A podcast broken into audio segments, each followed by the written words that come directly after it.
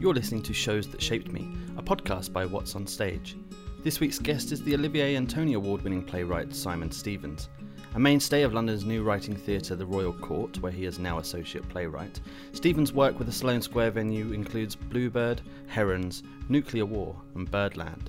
Elsewhere, his critically acclaimed plays include Seawall, which premiered at the Bush in 2008, Heisenberg, which was seen in the West End last year, and a new adaptation of Brecht's The Threepenny Opera, which premiered at the National Theatre in 2016, starring Rory Kinnear and Rosalie Craig.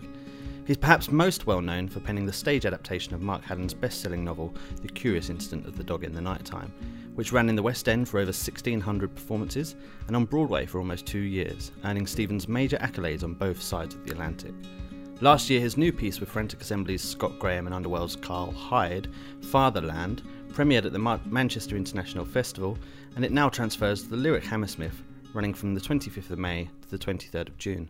Here is Simon Stephens. It's very difficult to talk with any kind of objectivity about the most memorable theatre production that I've been involved in because, to a real degree, and this is an analogy I've used a lot, they're slightly akin to my kids, and it's and it's you know, it's really true that I kind of love them equally, and the kind of frustrating, exasperating ones that nobody came to see.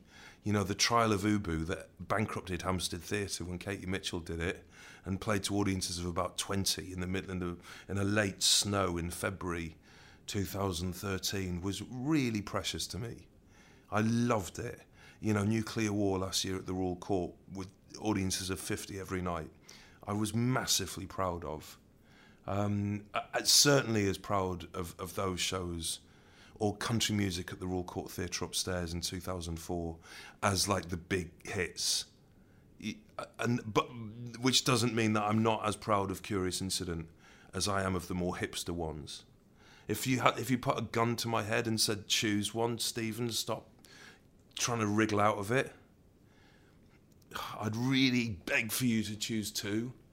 Uh, and I would probably ask to choose Sebastian Nubling's production of Three Kingdoms that we made with three theatres the Lyric Hammersmith, No 99 from Tallinn, Estonia, and uh, the Kammerspiele München, Munich, and 12 actors from three different countries speaking seven different languages. That again and again, me and Nubling had to. And, and Imogen Knight at the Lyric Hammersmith and the guys at No 99 had to be really dogged in the rights to kind of get product that get that produced and tenacious in the face of theatres and actors pulling out and we we did it and we got it produced. And it was a hit in Tallinn and a big hit in Munich and then it felt like something of a revolution in London. That was really really thrilling. To be part of that was really thrilling Annalise Semper's exquisite set and amazing company of actors. Um, and the gesture of what theatre could be being questioned to a whole generation of British theatre artists in 2012. That was thrilling. And then the other one, which I always talk about, just because in many ways it's the polar opposite of that, but working with George Perrin uh, from Paines Plough and Andrew Scott on Seawall, which was so small and tender, and just the three of us making a show that lasted 25 minutes but seemed to really break a lot of people's hearts. Those two.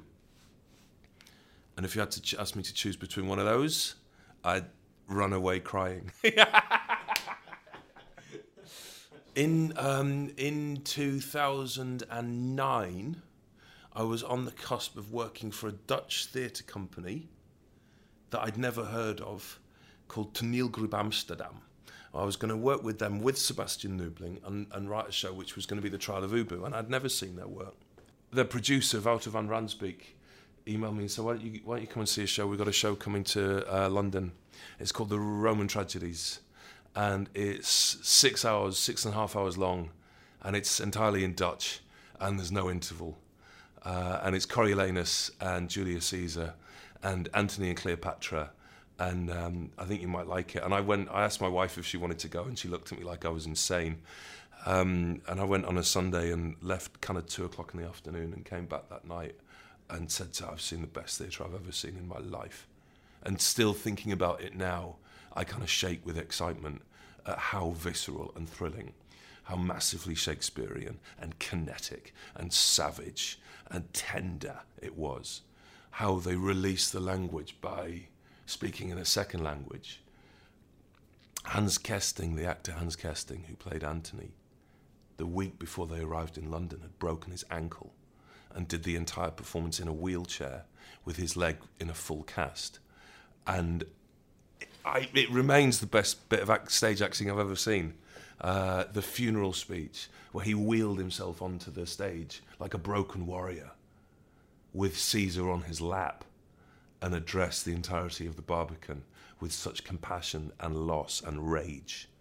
It's still chilling. I think it, that's, it remains the best theatre I've ever seen. So it, it's an interesting question. What's the production you most wish you've seen? The older I get, the more I miss theatre because there's probably a brief period in our life, like our late 20s, early 30s, when you can get out and see five or six shows a week. And the older you get, I think you have to be sanguine about the fact that you're just going to miss things and that that's fine. Uh, and and sometimes it's your friends' shows, um, and and that's a slightly heartbreaking thing. But actually, I think. Um, uh, I think my, my, my theatrical life is as defined by the shows I didn't see as it is defined by the shows that I saw.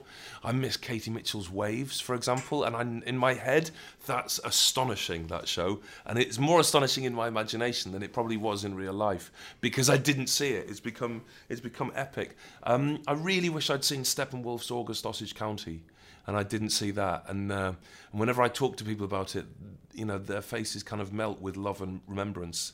Uh, and probably if I did see it, it would be nowhere nearly as good as it as, as it is in my imagination.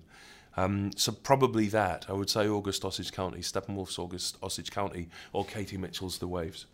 There's so many people from the the kind of history of theatre that I, I, I would love to have worked with. And won't be able to. There are people living now I'd love to work with and, and, and might be able to. But the, uh, there's a, I feel a really profound emotional bond with Sarah Kane. She was born two days before me. She was born on the 4th of February 1971. I was born on the 6th of February 1971. Um, she's the only uh, theatre artist I've ever dreamt about who's like come to me in my dreams and kind of saved my life. I think her writing is writing of the highest order. Uh, I know she's a Man United fan. I know she said that David Beckham was the only man she'd ever sleep with, and I possibly agree with her on that. Uh, I think we could have gone to a few United games together. I think we could have spent a bit of time. I think I would have learnt an awful lot from her, and I think we would have got on very well. I kind of regret not being able to do that. Thank you for listening to Shows That Shaped Me, a podcast by What's on Stage. If you enjoyed listening, please do subscribe on iTunes so that you don't miss a single episode.